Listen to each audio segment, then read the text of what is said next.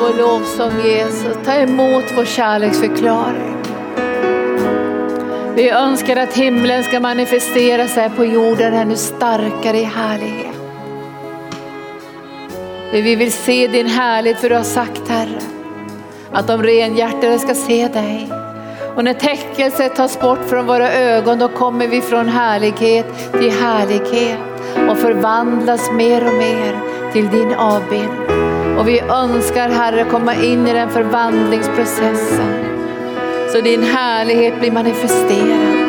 Så människor kan vara trygga när de kommer till arken. Herre Jesus. Här får man möta honom till helande och upprättelse. Här finns det människor som känner honom, som älskar honom och som följer honom. Här finns det renhet och överlåtelse och samsyn och härlighet.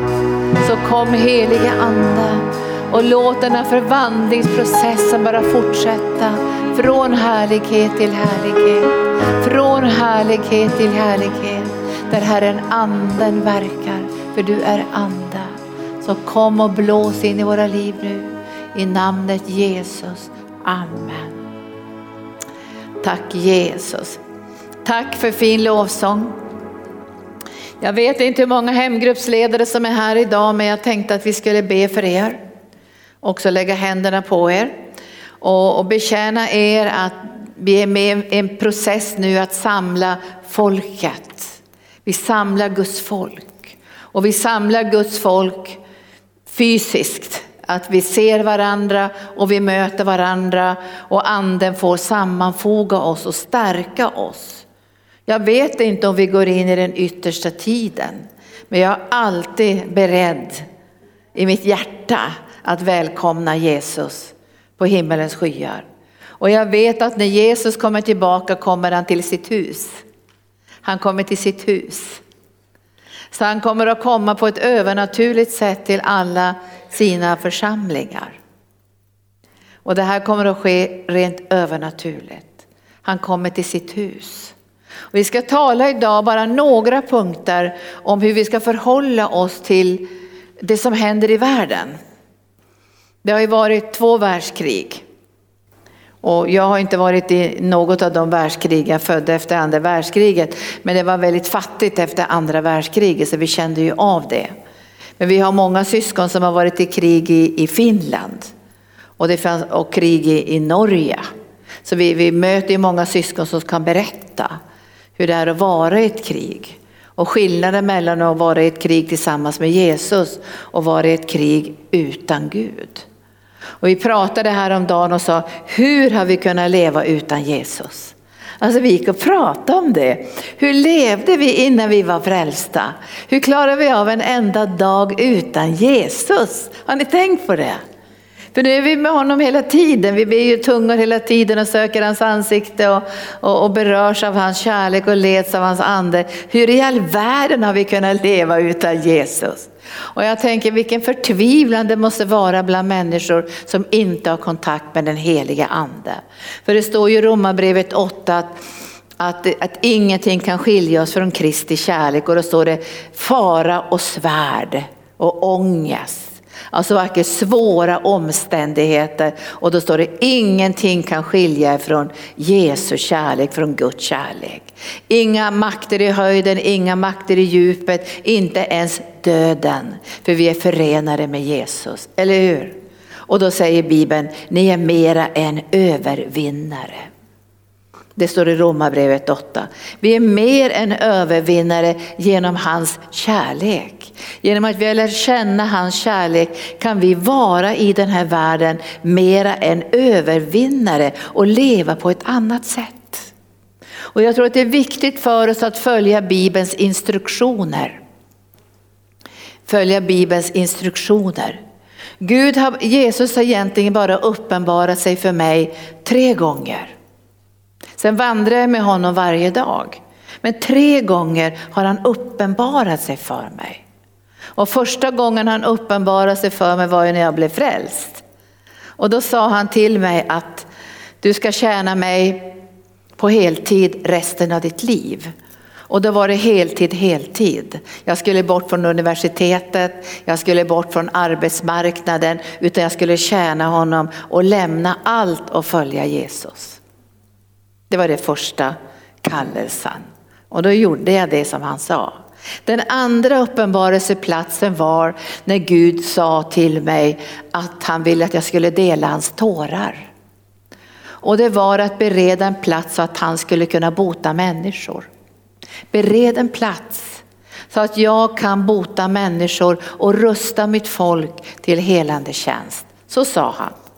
Så skulle vi dela hans tårar och den nöd som fanns i världen. Och allt det här som ni ser nu har kommit till genom det mötet med Gud. Och nu firar vi 35-årsjubileum. Det här var Guds tankar. Och därför vet jag att många, många av er som är här och har kommit till arken har hört samma sak. Bered en plats så att Jesus kan bota människor. Ställ det till mitt förfogande. Så det var andra gången han uppenbarade sig. Sen allt som har skett i arken genom er och genom mig är bara en följd av det. Bönerummen och helande dagarna och helande, hela allt det här arbetet. Gud utvecklar ju det. Tredje gången han uppenbarade sig, det var när han sa ge mig hundra hus över världen. Det var tredje gången. Sen har jag inte haft några, nu vet jag att jag är på väg in i en fjärde uppenbarelseplats. Men det var, det var tre gånger. Tre gånger har han sagt saker. Och då satte vi igång det här med hundra hus och jag vet inte om vi är, är vi bort 60, mellan 60 och 70 kanske. Men vi är inte, vi är på, inte på långa vägar framme. Men det var det han sa. Och han har inte behövt säga något mer, alltså han har aldrig mer uppenbarat sig på det sättet. Nu talar jag uppenbara sig. Han har inte gjort det. Och han behöver inte göra det heller. Därför att det är så fruktansvärt mycket underbart arbete i linje med de uppenbarelseplatser han har gett oss. Så det här var ingenting som var specifikt för mig utan det var hans hjärta. Och utifrån de här uppenbarelseplatserna så har vi arbetat ut den här visionen, eller hur? Och så sa pastor Gunnar, Herren sa till pastor Gunnar, du ska grunda församling. För allt det här som Herren har uppenbarat måste vila i en behållare. Kommer ni ihåg det? Vi ska vara en behållare för att kunna behålla. Det är många församlingar som inte behåller någonting. Alltså de, de har inte tydlighet i vad de ska behålla. Och det måste bäras genom en församling. Och jag visste när jag träffade pastor Gunnar, då sa jag till pastor Gunnar så här att Herren har talat till mig tre gånger. Och det här måste genomföras. Så då kan vi inte gifta oss om inte jag kan genomföra det här. Det går inte. Men pastor Gunnar fick ju kallelsen att grunda församlingen så att det som Herren hade uppenbarat och mycket, mycket mer skulle förankras och bevaras i en behållare. Och därför heter ju arken arken, platsen där Guds härlighet ska bevaras och uppenbaras. Men jag tror att jag är på väg in i en fjärde uppenbarelseplats. Jag tror det. Men om ni tänker få glinda uppenbarelseplatser varenda vecka. Nej, jag har bara fått tre gånger. Men sen vandrar jag med Jesus varje dag. Hör hans röst, ber, är med och leder församlingen så att alla ska kunna komma in i de funktioner som behövs och det som Gud kallar er till i uppdraget på den här platsen. Så att vi ska kunna ha allting på plats. Och skulle Herren önska någonting mer av oss så är vi beredda, eller hur? Visst är vi beredda? Men så bra Anita det du sa här, man kan skaka till lite det där, man tänker hur ska vi få medel, hur ska vi få pengar? Och jag gick på Sjöhamra igår, igår och tänkte nu måste vi få färdigt småstugorna i Jesu namn. Nu måste vi få färdigt med vatten och avlopp på övre våningen och nu måste vi göra färdigt det här och det här. Och jag kände halleluja, det tack och lov att vi känner Jesus. För rikedomen tillhör honom, eller hur? Visdomen och rikedomen tillhör Jesus. Så det är så härligt också att få se lite utmaningar och vad Herren kan göra. Tack Jesus. Så kära vänner, fortsätt att gensvara till Herren. Därför att följa Gud är inte bara något vi hittar på. Och då får man ju be så här, eh, öppna våra ögon så vi ser tillsammans vad Gud har kallat oss till. För oljan ska ju flöda från Jesu huvud över skägget, om man säger Arons skägg, över klädnaden och över fötterna. Och vi strider inte mot kött och blod, det nämnde jag redan.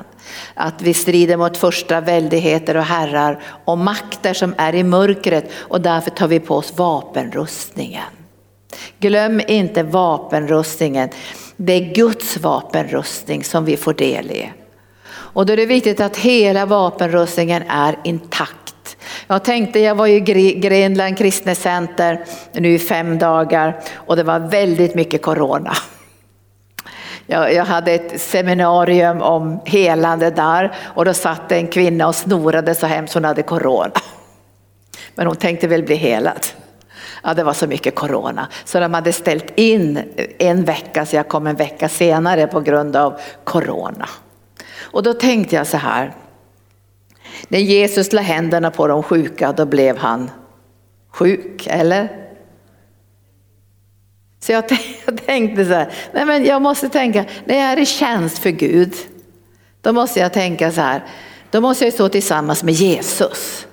Och när vi lägger händerna på de sjuka skall de bli friska. Så vi hade fantastiska möten, ett flöde. Jag kände mig lite ringrostig för jag har inte varit ute på så länge. Men det var ju så mycket folk och massor med folk skulle ha förbön vi hade, glömde ju bort allt med corona på slutet så vi hade Firetunnel. Ni skulle ha sett och jag tror de gick fyra gånger i den där Firetunneln. och det var flöde och det var rop och det var andedop. Och sen skulle jag be för en, för en eh, de äldste och ledarna. Och jag la handen på en äldste och han bara flög genom luften och öppnade porten så alla andra vågade öppna sig för Gud. Och där satt en jättesöt ung flicka i 20-årsåldern.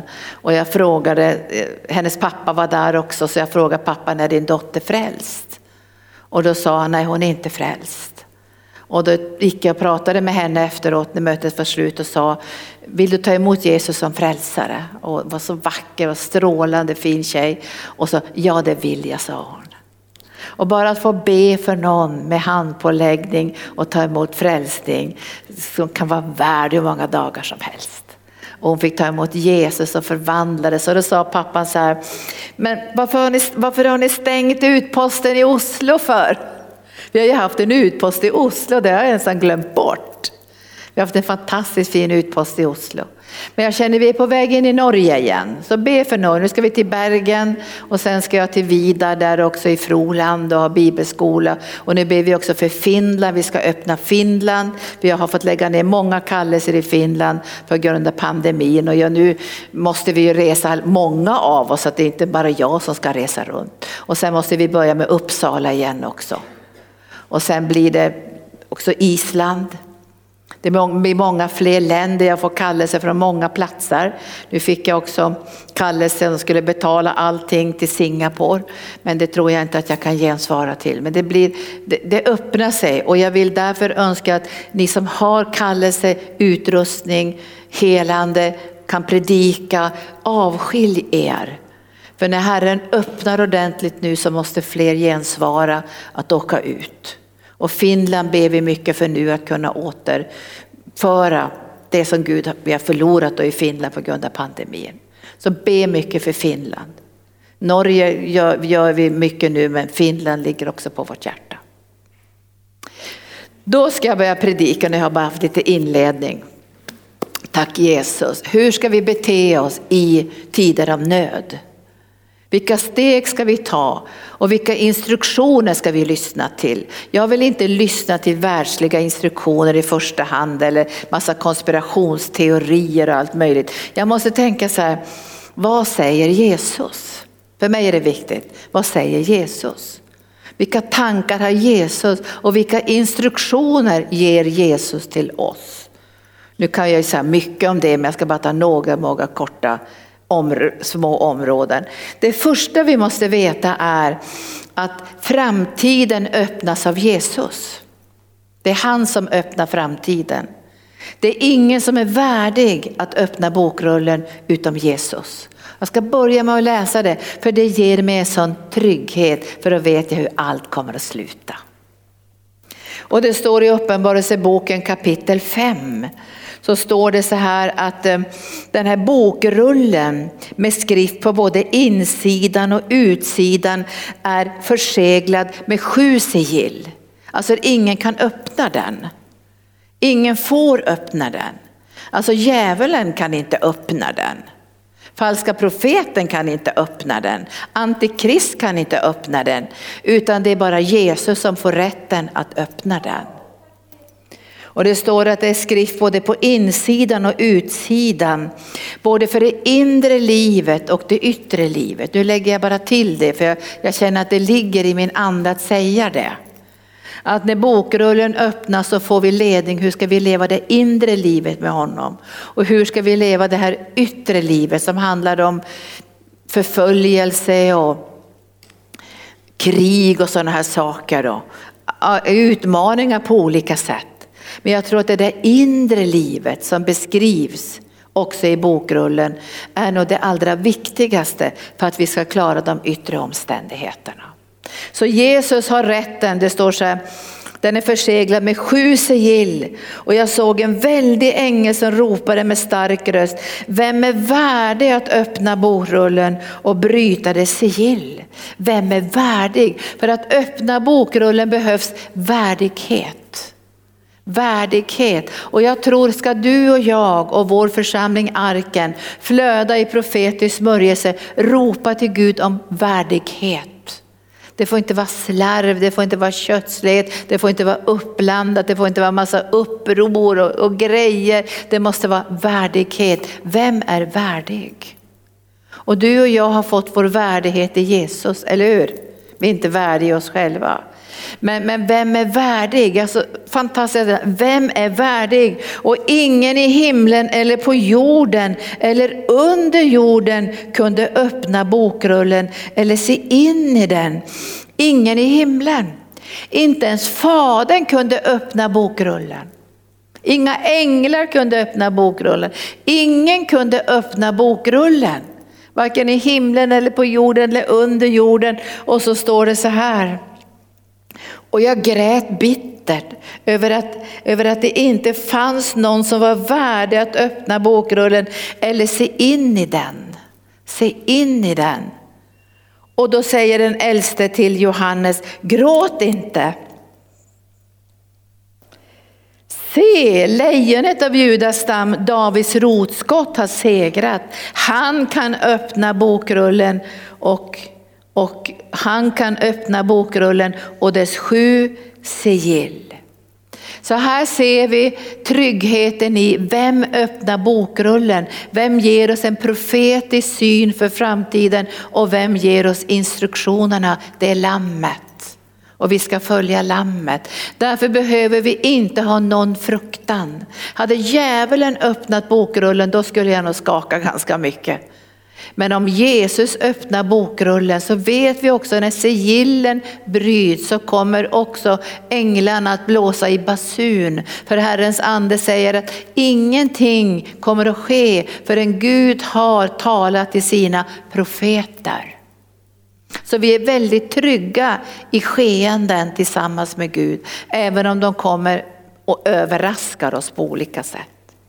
Så står det, jag läser bara snabbt här, och de sjöng en ny sång. Du är värdig att ta bokrullen och bryta dess sigill, för du har blivit slaktad.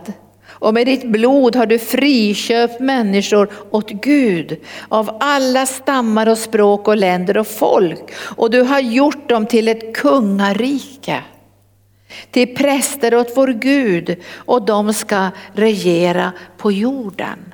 Och när det beskrivs så kommer himlen att manifestera sig. Och jag såg, säger Johannes, och jag hörde rösten av många änglar runt tronen och varelsen och de äldste. Och dess antal var 10 000 gånger 10 000 och tusen gånger tusen. Och de sa med hög röst, lammet som blev slaktat är värdigt Lammet som är slaktat är värdigt. Makten, rikedomen, visheten, kraften, äran, härligheten, lovsången. Och så lägger jag till tacksägelsen. Och allt skapat i himlen och på jorden och under jorden och på havet. Och allt som finns i dem hörde jag säga honom som sitter på tronen, honom och lammet tillhör lovsången, äran, härligheten, makten i evigheternas evigheter. Och de fyra äldst varelserna sa amen och de äldste föll ner och tillbad. Det här ger oss trygghet. Men det ger också vision att, att bereda plats för Jesus genom våra gudstjänster. Alltså centrum av vårt arbete i arken, allt vi gör utgår ifrån kärleken till lammet. Annars kommer vi att komma in i lagiskhet, vi kommer att komma in i föreningsliv, vi kommer att komma in liksom i mänskliga gärningar.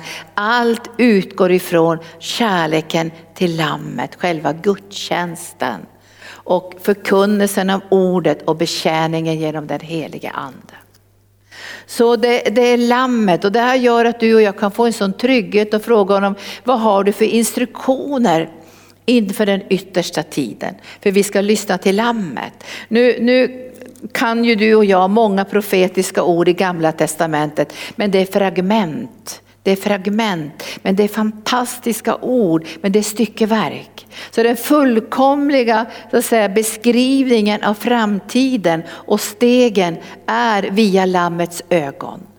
Via Lammets instruktioner, via öppningen av så säga, eh, profetorden.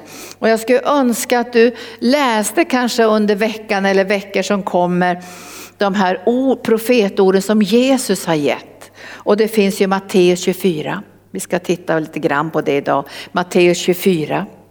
Vi har i Lukas 21, skriv ner Lukas 21. Det är parallellställen och Markus 13. Det är ställen som handlar om den yttersta tiden och hur vi ska förhålla oss till den yttersta tiden, hur vi ska gensvara, hur vi ska hålla oss till Jesu instruktioner. Vilka instruktioner ger Jesus? Men först ska jag läsa bara några, några, några profetord som, som vi kan få glädje över som finns i gamla testamentet. Och bland annat i Daniels bok, jag tror att ni har läst många gånger Daniels bok. Men i Daniels bok kapitel 7 så står det fantastiska profetiska ord om framtiden. Och vi behöver liksom lyfta våran blick. Så en av instruktionerna som Jesus ger är lyft blicken profetiskt. Se framåt, se bortom få ett evighetsperspektiv. Och när Daniel får de här profetorden så står det ifrån versen 9, den gamle och människosonen. Jag tror jag måste bara läsa det så vackert. Ska vi se vad som händer med djävulen också. Det här är profetord i gamla testamentet. Medan jag såg på djuret, vilket djur då? Satan, mörkret så sattes troner fram och den gamle av dagar satte sig ner och hans kläder var vita som snö och håret på hans huvud var som en ren ull. Hans tron var eldslågor och dess hjul var flammande eld. En ström av eld flödade och gick ut från honom. Tusen gånger tusen tjänade honom och tiotusen gånger tiotusen stod framför honom. Han satte sig ner för att döma och böcker öppnades. Ser ni Daniel som levde så långt, långt, långt innan Jesu födelse. Han ser uppenbarelseboken. Och så står det, jag fortsatte att se, säger Daniel, eftersom hornet talade så stora ord. Medan jag såg blev djuret dödat och kroppen förstördes och kastas i den brinnande elden. De andra djuren miste också sin makt, dess livstid var bestämd till tid och rum. I min syn om natten såg jag en som liknade en människoson kom med himmelens skyar. Han närmade sig den gamle och fördes fram till honom. Åt honom, alltså Jesus, gavs makt, ära och rike och alla folk och stammar och språk ska tjäna honom. Hans välde är evigt, ska inte ta slut och hans rike ska inte förstöras. Det här är profetord i gamla testamentet. Visst är de gripande? Alltså när vi läser sen Matteus 24 så, så står det Jesus ska komma tillbaka på himmelens skyar med stor makt och härlighet. Vi kan också läsa ett annat profetord som, som handlar om den här totala miljöförstöringen. Som, hand, som inte handlar om Guds straff men som handlar om syndens konsekvenser. Och jag vill att ni ska veta att det är väldigt skillnad på straff och syndens konsekvenser. Därför straffet har Jesus tagit. Men syndens konsekvenser verkar i den här världen och många oskyldiga människor lider av ledares synder och får dela dess konsekvenser. Nu ska vi se här i Jesaja 24. Jesaja levde ju över 700 år innan Jesu födelse. Och det var inte så många människor som fanns på jorden vid den tiden. Och ändå profeterar Jesaja ifrån versen 4, 24 och 4 så står det jorden sörjer och vissnar. Jorden tynar bort och vissnar. Jordens stolta folk tynar bort för jorden har blivit orenad under sina invånare för de har överträtt Guds undervisning och kränkt lagarna och de har brutit det eviga förbundet. Därför förtär en förbannelse jorden och de som bor på den. Och så står det i versen 19, jorden brister. Ja, den brister. Jorden rämnar. Ja, den rämnar. Jorden vacklar. Ja, den vacklar. Den raglar som en drucken och vajar fram och tillbaka som en vakthydda i trädets topp. Dess missgärning vila tung på den och den ska falla och inte mer resa sig. Vad handlar det här om? Jordens undergång. Alltså jorden kommer att gå under. Men det står sånt hopp i Romarbrevet 8 att jorden, alltså naturen, är i födslovånda och längtar efter att få se Guds barns frihet. För de längtar att komma in i det som heter Guds barns frihet. För Gud har gett ett löfte, jorden ska födas på nytt. Och då kommer det bli härlighet och rättfärdighet. Så det kan säga, en av de här fyra punkterna jag ska ta nu är den här punkten, lyft din blick profetiskt. Alltså räta upp dig och lyft ditt huvud så du kan se, så vi inte fastnar i det jordiska. Ni vet Jesus säger till sina lärjungar, ni pratar begränsat säger han. Ni säger att det är fyra månader kvar till skörden. Men jag säger er, skörden har redan vitnat, lyft era ögon. Så det är en viktig punkt i det som sker nu över världen är, vi behöver se det profetiska. När vi började tjäna i Israel så kom det profetiskt. Starkt profetiskt och Gud sa, jag ska utgjuta min ande över Israel. Och de ska se den som de har stungit. Och en nåden och bönens ande ska komma. Och vi åkte ner till Israel, det är 14 år sedan. Och vi, vi får runt där till olika ledare och sa, det kommer att ske väckelser, det kommer att bildas massor med messianska församlingar, vi måste bereda eh, helande center och vi börjar rusta de här församlingarna och ledarna med Guds ordet och la händerna på dem och, och hade retriter och utbildningar på grund av de profetiska orden som Gud talade. Så åkte vi ner. Lyft blicken. För att klarar vi inte att se det profetiska så kommer vi att hamna i en grop. Vi har inget evighetsperspektiv och vi blir inte beredda heller att försaka. För Bibeln, han säger ju de här, jag ska läsa vad han säger ifrån Lukas, ska vi se vad han, han säger där, vi ska, vi ska inte låta oss tyngas av alla möjliga saker, vi ska stå till Herrens förfogande. Så säger han så här, jag läser ifrån Lukas 21. Så säger han så här i versen 34. Men akta er för att tynga era hjärtan med festande, med rus och livets bekymmer. Alltså våra hjärtan kan tyngas och jag märker att många hjärtan har blivit tyngda på grund av det här kriget. Men vi får inte låta våra hjärtan bli tyngda, för vi ska stå till Herrens förfogande så Gud kan använda oss och hans vilja kan bli gjord genom våra liv, eller hur? Vi får inte låta tynga oss. Och då tänkte jag nu när pandemin var över, de intervjuade människor på gatorna, vad vill ni göra nu när pandemin är över? Vet du vad de svarade de flesta? Vi ska gå ut och festa. Tänker ni på det? Vi ska gå ut och festa.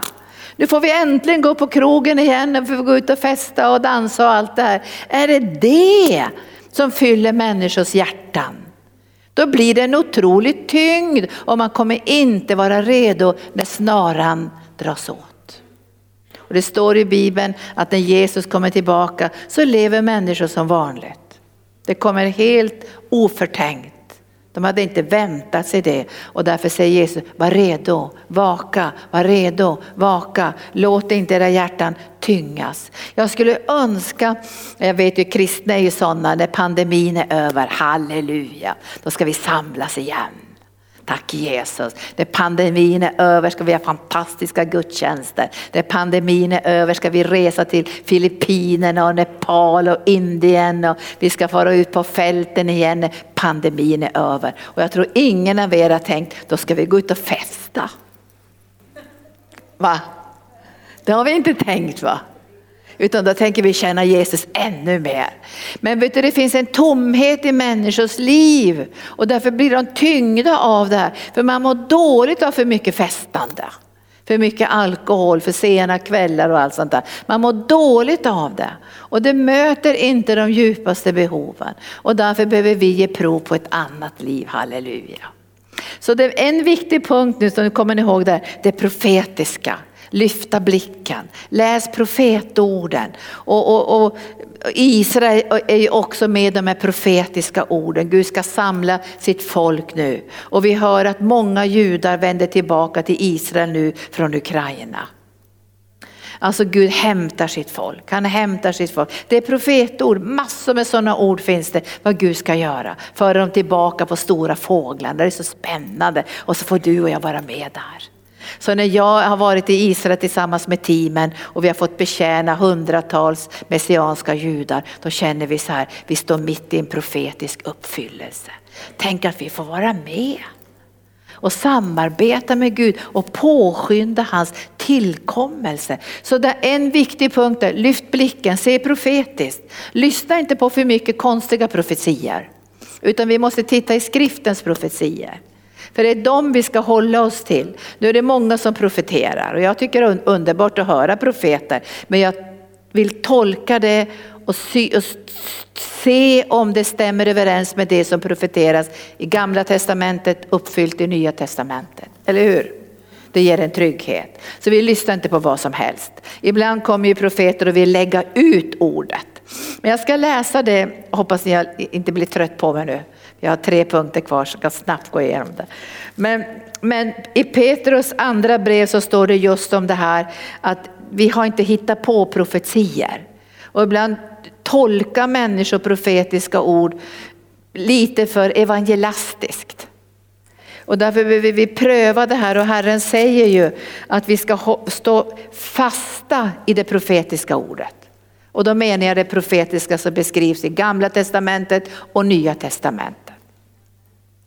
Andra Petrus brev kapitel 1 så står det så här i 19 versen. Så mycket fastare står nu det profetiska ordet för oss. Det ger oss stabilitet och inre styrka att vi känner till det profetiska ordet.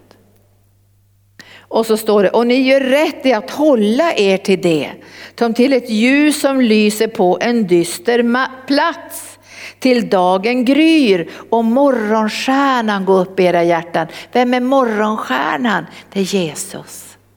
Så när det profetiska ordet, och det här ska ge er trygghet, för nu kommer det vara så mycket profeter som kommer. Och det är underbart att Gud reser upp profeter överallt. Men ni ska kunna det profetiska ordet i skriften.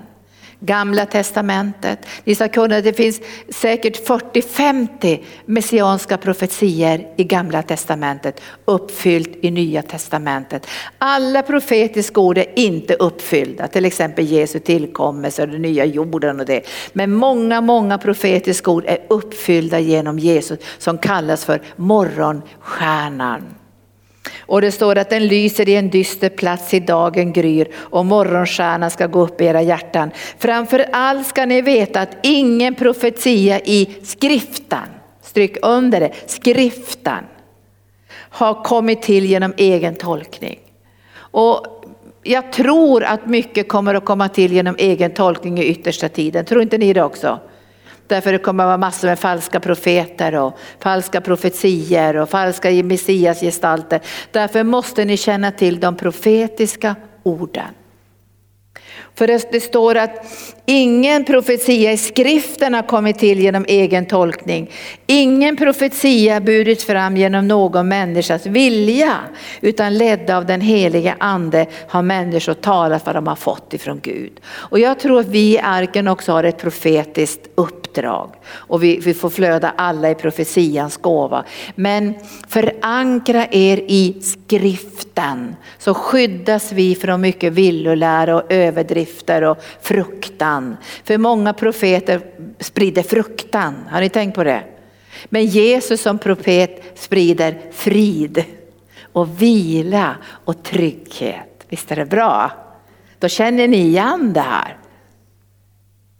Då går jag till Matteus 24 och tar den första, nu har jag profetpunkten. Den är egentligen den andra punkten. Men den första punkten som jag känner för mig har varit allra viktigast och, som ledare, en av ledarna här i arken också, att inte släppa in fruktan. Och jag talade med vännerna också på, på retriten, vi släpper inte in fruktan. För Jesus säger vi får inte frukta. Och det, nu läser jag bara lite grann från Matteus evangelium kapitel 24 där det står så här att vi ska inte låta oss, vi ska inte bli rädda, vi ska inte bli skrämda. Det står så här, han säger så här att lärjungarna frågar ju Jesus här i, i kapitel 24, då säger de vad är tecknet på din återkomst och tidsålderns slut?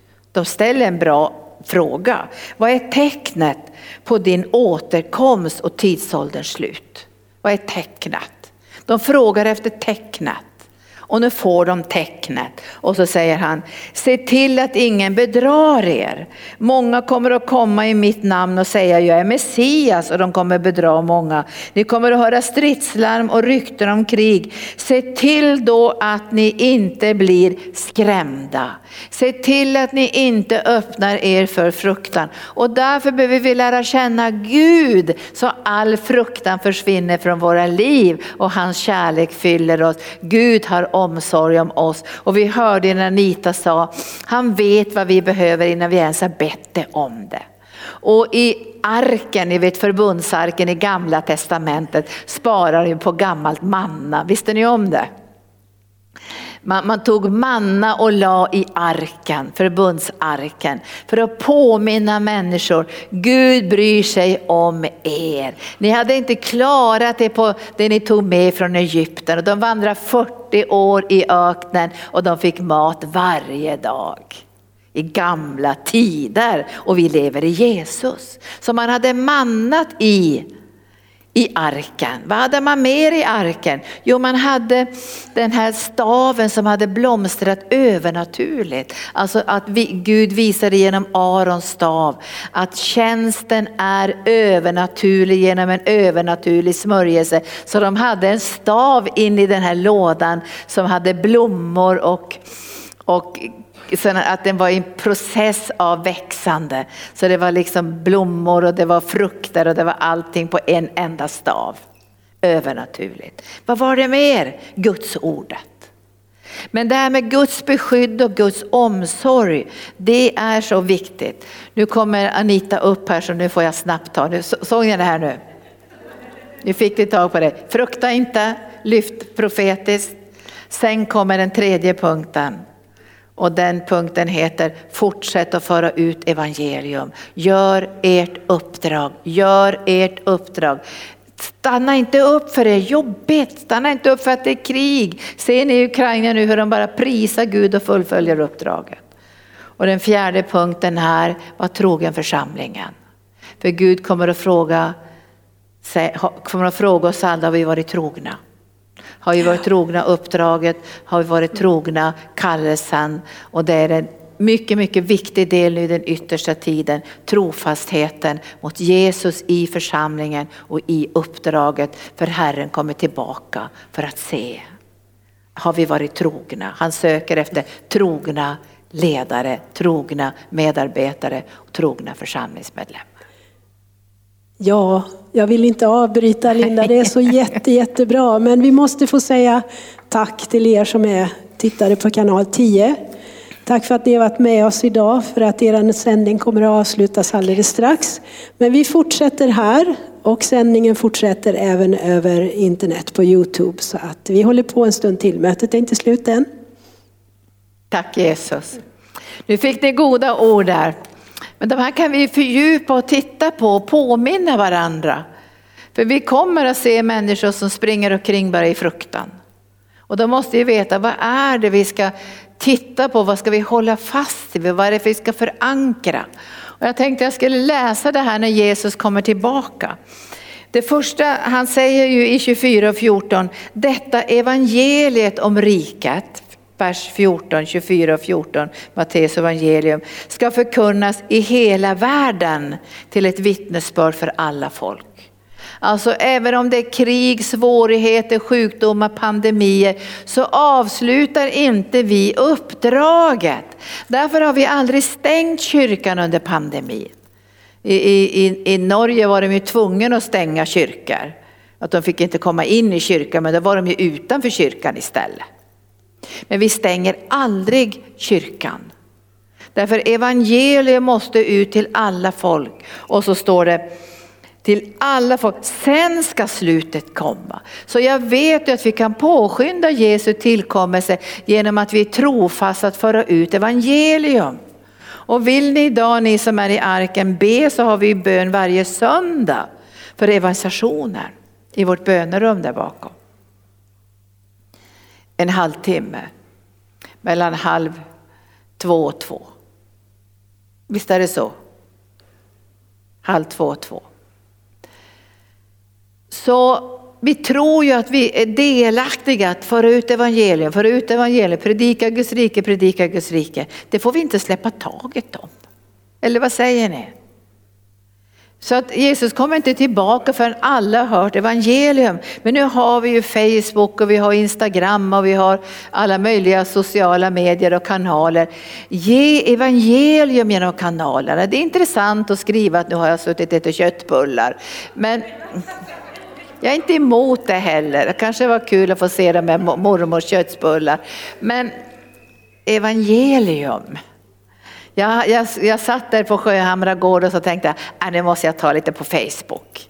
Så jag eh, bara pratade lite grann på Facebook. Och då såg jag att mitt barnbarn såg att jag var på Facebook. Det var ju live. Och då, och då börjar han skriva så här, nej men jag ska följa Jesus. För då börjar jag säga, vad bra säger jag till mitt barnbarn, nu ska du följa Jesus. Och Jesus ja det ska jag göra, han ska alltid följa Jesus. Därför han, min, min dotter undrar, hur fick ni till det där? Jo men det går ju att prata med dem, man ser ju när folk skriver olika saker. Så kan man få den där live-känslan evangelium. Använd era kanaler som församlingsmedlemmar. Dela, dela, dela, dela. Gå in på Youtube, dela, säg någonting gott, berätta om vad Jesus har gjort i era liv, berätta om bibelskolan, mötena och allt det här som Jesus har gett oss att förvalta. Så kommer vi att nå ut ännu, ännu längre med evangelium. Och sen ska jag läsa vad han säger, vi ska vara vakande, vakna, vakna, vakna vers 42. Vakna, var vakna. Var därför vakna, för ni vet inte vilken dag Herre kommer. Men om husägaren visste vilken natt som tjuven skulle komma, då hade han hållit sig vaken och inte låtit någon bry sig i, bryta sig in i hans hus. Var därför beredda också ni, för i en stund när ni inte väntar kommer Människosonen. Han kommer till sitt hus. Och min önskan och alla vi som tjänar i arken och alla ni också, vi önskar att den här platsen ska vara så vacker när Jesus kommer tillbaka. Visst vore det härligt det? Alltså vi bara känner, åh vad det kom tillbaka Jesus. Och, och för tjuven så står det, vem är den trogne och kloke tjänaren vars herre har satt honom över sina andra tjänare för att ge dem mat i rätt tid. Salig är den tjänaren när hans herre kommer och finner att han gör så. Då säger jag er sanningen, han ska sätta honom över allt han äger, det för huset tillhör Herren. Ibland frågar någon så här, vem äger arken? Är det Kalle Persson eller någon annan? Vem äger arken? Arken äger Jesus. Vi är bara förvaltare. Och många kommer att gå ur tiden om 20-30 år och många är inte kvar. För vi är förvaltare till Guds hus. Det är Gud som äger arken. Han är husets herre. Vi får arbeta i huset och förvalta huset och gensvara. Men husets herre heter Jesus och när han kommer tillbaka gör han anspråk på sitt hus. Eller hur? Han gör anspråk på sitt hus. Kommer han tillbaka. Och då blir det, en, det blir en underbar räkenskapens dag. För vi kommer inte att göra som det står här. Den, men om tjänaren är ond och säger i sitt hjärta, min herre dröjer och så börjar han slå sina medtjänare och så äter han och dricker med de som är berusade. Då ska den tjänarens herre komma en dag när han inte väntar det och en stund när han inte anar det. Och det här ligger ju inte för oss att vi ska supa och slåss och vara kärlekslösa mot människor, utan vi önskar att förvalta Herrens hus. Och det står, vi måste veta hur vi ska bete oss i Guds hus, som är sanningens stödjepelare och grundfäste. Det finns ingen plats för sanningen utom i Guds hus. Och därför så ser vi också här att när vi kommer in i den yttersta tiden så måste vi vara trogna förvaltare av Guds resurser, av Guds pengar, av Guds ägodelar men framförallt också av de människor som Jesus har gett oss att ta hand om. Fåren och, och, och och lammen och alla de människor som ska bli frälsta och är frälsta ska vi ta hand om. Och därför behövs det också en trofasthet i våra hjärtan. Så vi inte slarvar med det som tillhör Gud. Om du slarvar med det som inte tillhör Gud och så Gud säger ja, men du, får, du får göra vad du vill med dina pengar när du har gett tionde. Då kan ju du gå och köpa upp dem eller han kommer inte bråka med dig. Så han jagar dig efter, efter du har varit inne på hennes och, och jagar dig att du köper för dyra grejer. Det är inte så. Men när det gäller Guds förvaltning här, det som ska förvaltas här i arken, det måste förvaltas med excellens. Det måste förvaltas med värdighet, det måste förvaltas i kärlek till Jesus så att hans vilja ska kunna bli gjord på den här platsen.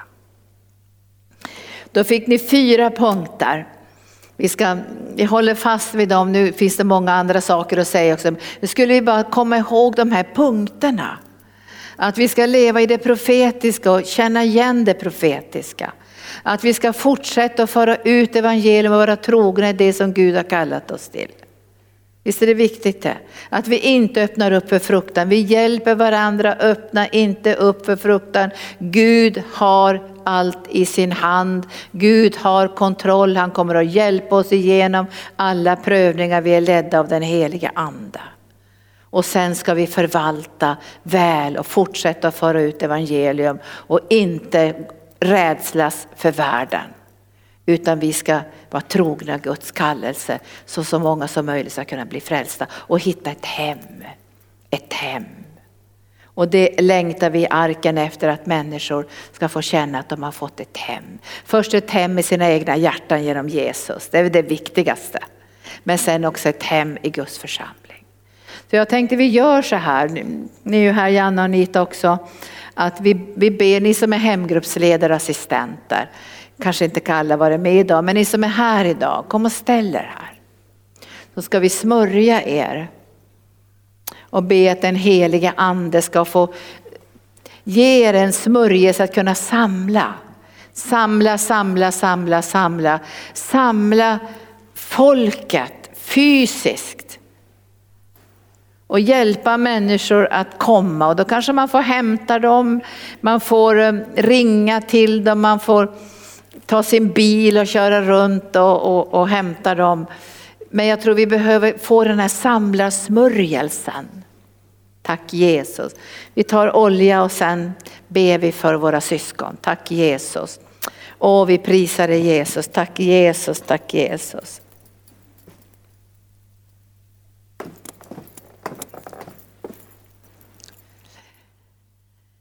Då får ni sträcka ut era händer. De här syskonen är jätteviktiga för oss, jätteviktiga. Och vi, vi lyfter också de som inte kunde vara här idag som är hemgruppsledare.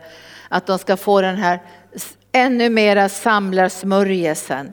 Den här visdomen från Gud att kunna rusta de syskon ni har i era grupper att, att komma in i det som Gud har kallat dem till. Så de blir starka i sina kallelser. Tack Jesus. Och det här är familje, Hemgruppen, Tack Jesus, tack Jesus, tack Jesus. Åh, vi bara prisar dig Jesus för Timo och Petra, att du, du smörjer dem idag Jesus för det uppdrag du har gett dem. Att öppna sitt hem, familjerna ska finnas där och prisa dig. För den här församlingen är en familjeförsamling, både med äldre och yngre och barn som ska få möta dig och bli frälsta. Så kom helige Ande, bara smörj dem nu i namnet Jesus. Bara smörj, bara smörj, bara smörj. Åh, låt det bli en smörjelse, en smörjelse, en smörjelse. Och vi ser visioner Petra, hur mängder av barn ska bli frälsta. Hur det ska bli en barnvecka väckelse, en familjeväckelse. Att både vår skola och förskola ska växa genom att familjerna börjar tjäna dig. För jag och min familj ska tjäna dig, står det i skriften. Så kom helige Ande och låt den här visionen om familjen, styrkan i familjen, kärleken i familjen, barnens frälsning, barnarbete, barnarbetet barnkyrkan. Vi ber Esikeidio, Brostorio, Prasonto, Etrosi, Ikoso, Apasorio, Kendre Koria, Krestogoria, Presto Kairio, Kora Saidia. Åh, bara kom helige ande, bara smörj Linda nu, smörj henne. Åh, aprosika esokitostrikiria. Åh, bara kom helige ande.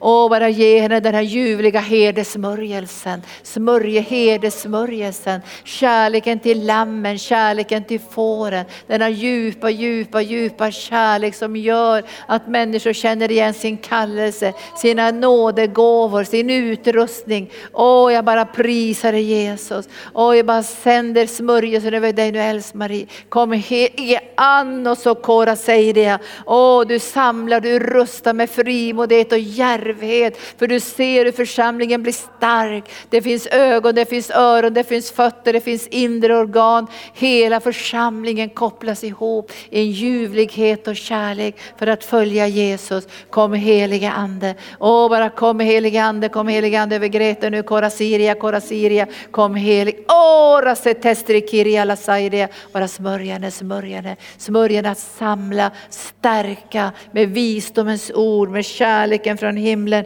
Kom he andro so so so so so so. Kira predosto koria la. Åh, bara kom helige ande, kom helige ande, kom helige ande. Åh, bara kom helige ande med visdom och förstånd, med kärlek och smörjelse. Åh, jag bara prisar dig Herre. Åh, jag bara tackar dig Gud för mognad, moderskärleken. Den mogna kärleken att kunna rusta barnen, kunna rusta de som fortfarande är andliga barn fast de är nyfrälsta och, och har ålder Herre. Jag prisar dig Jesus. Kom helige ande, kom helige ande, kom helige ande. Och jag bara rustar dig Violetta för den unga generationen. Ora seko ekete sikita atosokiti. Resikala basana ha ha ha. Kora sekitoria keiria. För villigt kommer ditt folk när du samlar din här. Villigt kommer din unga skara i morgonrodnaden. Och vi ser en väckelse bland de unga, ett ansvarstagande, en styrka, ett bärande, en härlighet. Åh, vi bara ser i anden, vi ser i anden, vi ser i anden, vi ser i anden. Åh Gussande, Gussande, Karin, Gussande, Karin, åh Gussande, du samlar, du stärker. Kom heliga ande. Och en ljuvlig smörjelse, en härlighetssmörjelse, en underbar ljuvlig, det är ingen kamp, det blir ingenting jobbigt, det blir ingenting som kommer att störa, det kommer bara vara salighet. Jag hör salighet, salighet, ljuvlighet, att få bli använd av Gud är den största saligheten, den mest underbara, ljuvliga saligheten att få bli använd av Gud. Så smörjer henne smörjer henne. Åh, bara smörj, bara smörj Maria nu i namnet Jesus. Smörj henne för det här uppdraget. Du har gett henne uppdraget. Och hon har gensvarat i sitt hjärta och sagt, jag står till ditt förfogande Herre. För fåren, för lammen. Kom helige Ande och smörj henne. Smörj henne, smörj henne, smörj henne. Åh, jag bara prisar dig för Eja. Jag ber helige Ande att du smörjer henne för hemgruppen på Sjöhamra gård. Att bära vision på Sjöhamra gård. Att bära det andliga på Sjöhamra gård. Bära visionen på Sjöhamra gård. Och samla ännu mer som bär visionen. Kom helige Ande. Bara smörj henne och förnya henne i uppdraget i Jesu namn. Åh, jag bara tack Jesus för Katja. Tack för Katja Jesus. Tack för den finska hemgruppen. Tack för att vi ska nå många i Finland. Tack för att hemgruppen har ett profetiskt uppdrag. Kom helige Ande att också nå finländare i Upplandsbro. Alla de som ännu inte känner Jesus. Jag ber dig helige Rosikora, Sekosoria, Etrokoro, Keprokaidia, Silosoria. Åh, vi bara prisar dig Jesus. Vi prisar dig. Keiosoria, Bestrigeidia, Silosoria. Åh, vi bara tackar dig Gud. Bara smörj oss Jesus. Smörj ledarskapet. Smörj alla som är i ledarfunktioner. Smörj alla som är anställda i arken. Alla som arbetar på förskolan. Alla församlingsmedlemmar. Kom idag och så rustar du på ett övernaturligt sätt. Med det här modet, himlens mod. Vi är inte rädda. Vi är inte rädda. Vi är kallade, vi är utvalda, vi är älskade. Kom helige Ande. Åh, kom helige Ande, kom helige Ande, kom helige Ande, kom helige Ande. Åh, vi prisar dig. Tack Jesus, tack Jesus, tack Jesus. Åh, vi prisar dig. Tack Jesus. Vi har micken där uppe ifall du vill. Hade profetord. Janne får hämta det. Tack Jesus. Nu kommer det profetord. Ja, men det kommer profetord nu. Tack. Tala nu Janne, du har något från Herren här. Jag prisar dig Herre. Tack Jesus, för du vi fyller på Herre. Du fyller på med kraft och liv Herre. Du ger oss trygghet Herre.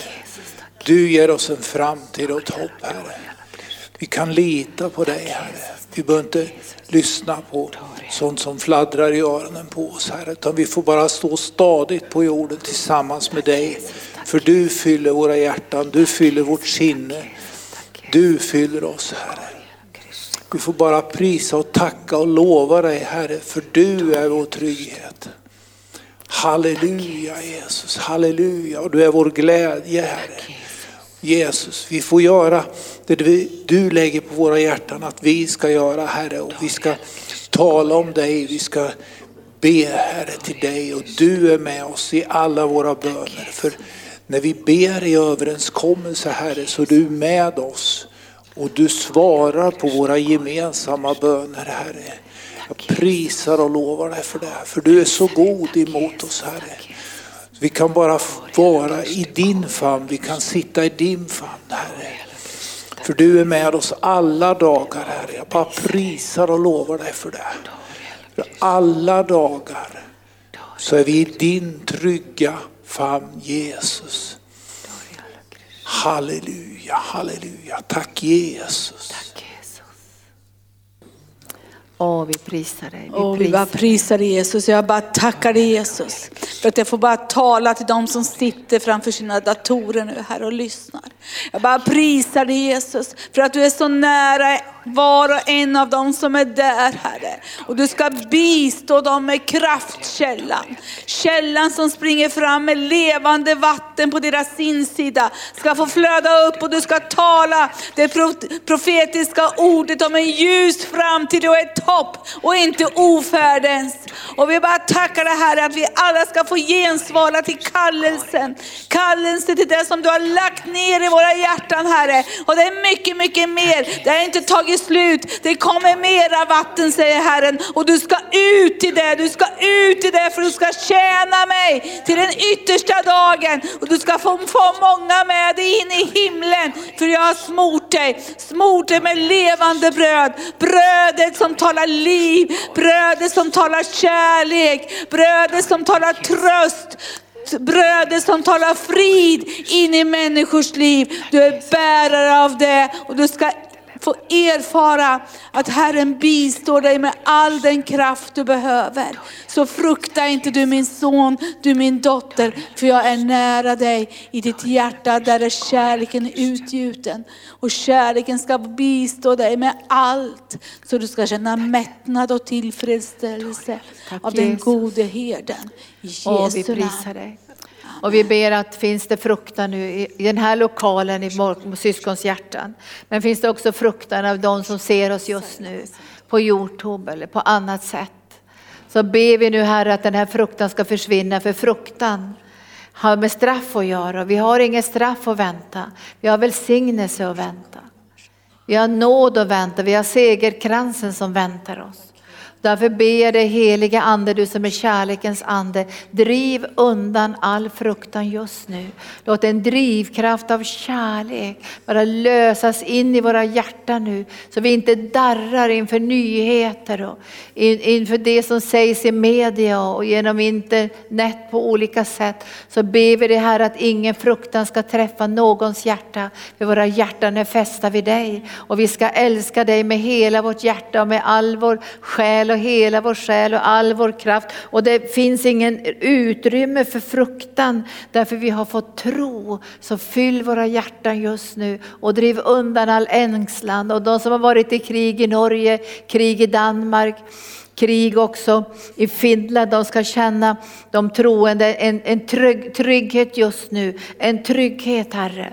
En trygghet ska de känna. De ska inte känna de här otäcka vindarna av krig från gamla tider ska komma över dem nu. Utan nu ska de få en, en inre vila på insidan. För du har sagt Herre att ditt namn är Herren vår frid. Så kom nu heliga Ande över syskonen i Finland, i Norge, i Danmark som har varit med om genom krigets faser. Så kom nu helige Ande och låt de troende resa sig upp profetiskt och inge hopp och tro och trygghet i varje hjärta och gör församlingarna starka, brinnande och överlåtna så det finns hem för människor, så det finns andliga skyddsrum för människor. Kom helige Ande och så rör du vid syskon idag, bara ingjut din kärlek nu i Jesu namn. Keroso, keroso, keroso. Keroso, keroso, keroso. Åh, bara låt kärleken fylla ditt hjärta nu. Fruktan försvinner, fruktan försvinner. Ja, herre, du är vår sköld och du är vår skärm, Herre. Och vi får sitta under den allsmäktige skugga, där får vi vara trygga. Och du har lovat oss ett långt liv på den här jorden för att göra din goda vilja. Så vi bara får lyfta blicken och se att vi får gå, gå vidare med dig, vandra med dig i trygghet. I Jesu namn. I Jesu namn. I Jesu namn. I Jesu namn. Tack Jesus. Då får väl ni hemgruppsledare vända er om bara, inte smita iväg utan vända er om. Tack Jesus. Det här är en del av våra hemgruppsledare och ni ska välsigna dem och be för dem och lyfta upp dem, att församlingen ska bli stark. Vi behöver många fler hemgruppsledare för församlingen kommer att växa starkt i tider som kommer. Så känner du att du vill vara hemgruppsledare och har något av en herdesmörjelse, då kan du höra av dig till oss. Tack Jesus. Men är det någon här som ännu inte är andedöpt? talar i tungor. Alla är andedöpta. Jag ser ingen som räcker upp sin hand. Är det någon som ännu inte är frälst? Då vill vi be för dig. Verkar som att alla är frälsta här idag. Tack Jesus. Och sen gör vi så här också nu. Vi har våra hemgudsledare här. Så tänkte jag att det ska vara två böneämnen. Det kan vara att du behöver helande eller något annat. Då nämner du det. Men vi ska också be för hemkänsla. Nu när vi börjar mötas igen så här, vi ska få känna hemkänsla. Först i våra egna hjärtan med Jesus såklart. Men också känna hemkänsla i församlingen och det vi har som ett uppdrag och kallelse och kärlek tillsammans. Men ni kan be för vad som helst. Det kan hända att ni behöver be för ett barnbarn, för en släkting, att ni går fram i förbön för någon annan eller förbön för er själva. Så då förebedjare vet ni, kan fråga vad det är de vill ha förbön för. Men glöm inte att be för det här med hemkänsla. Den här kärleken som ska sammanfoga oss och ge oss trygghet. Så varsågoda kom fram så tar vi lovsång också.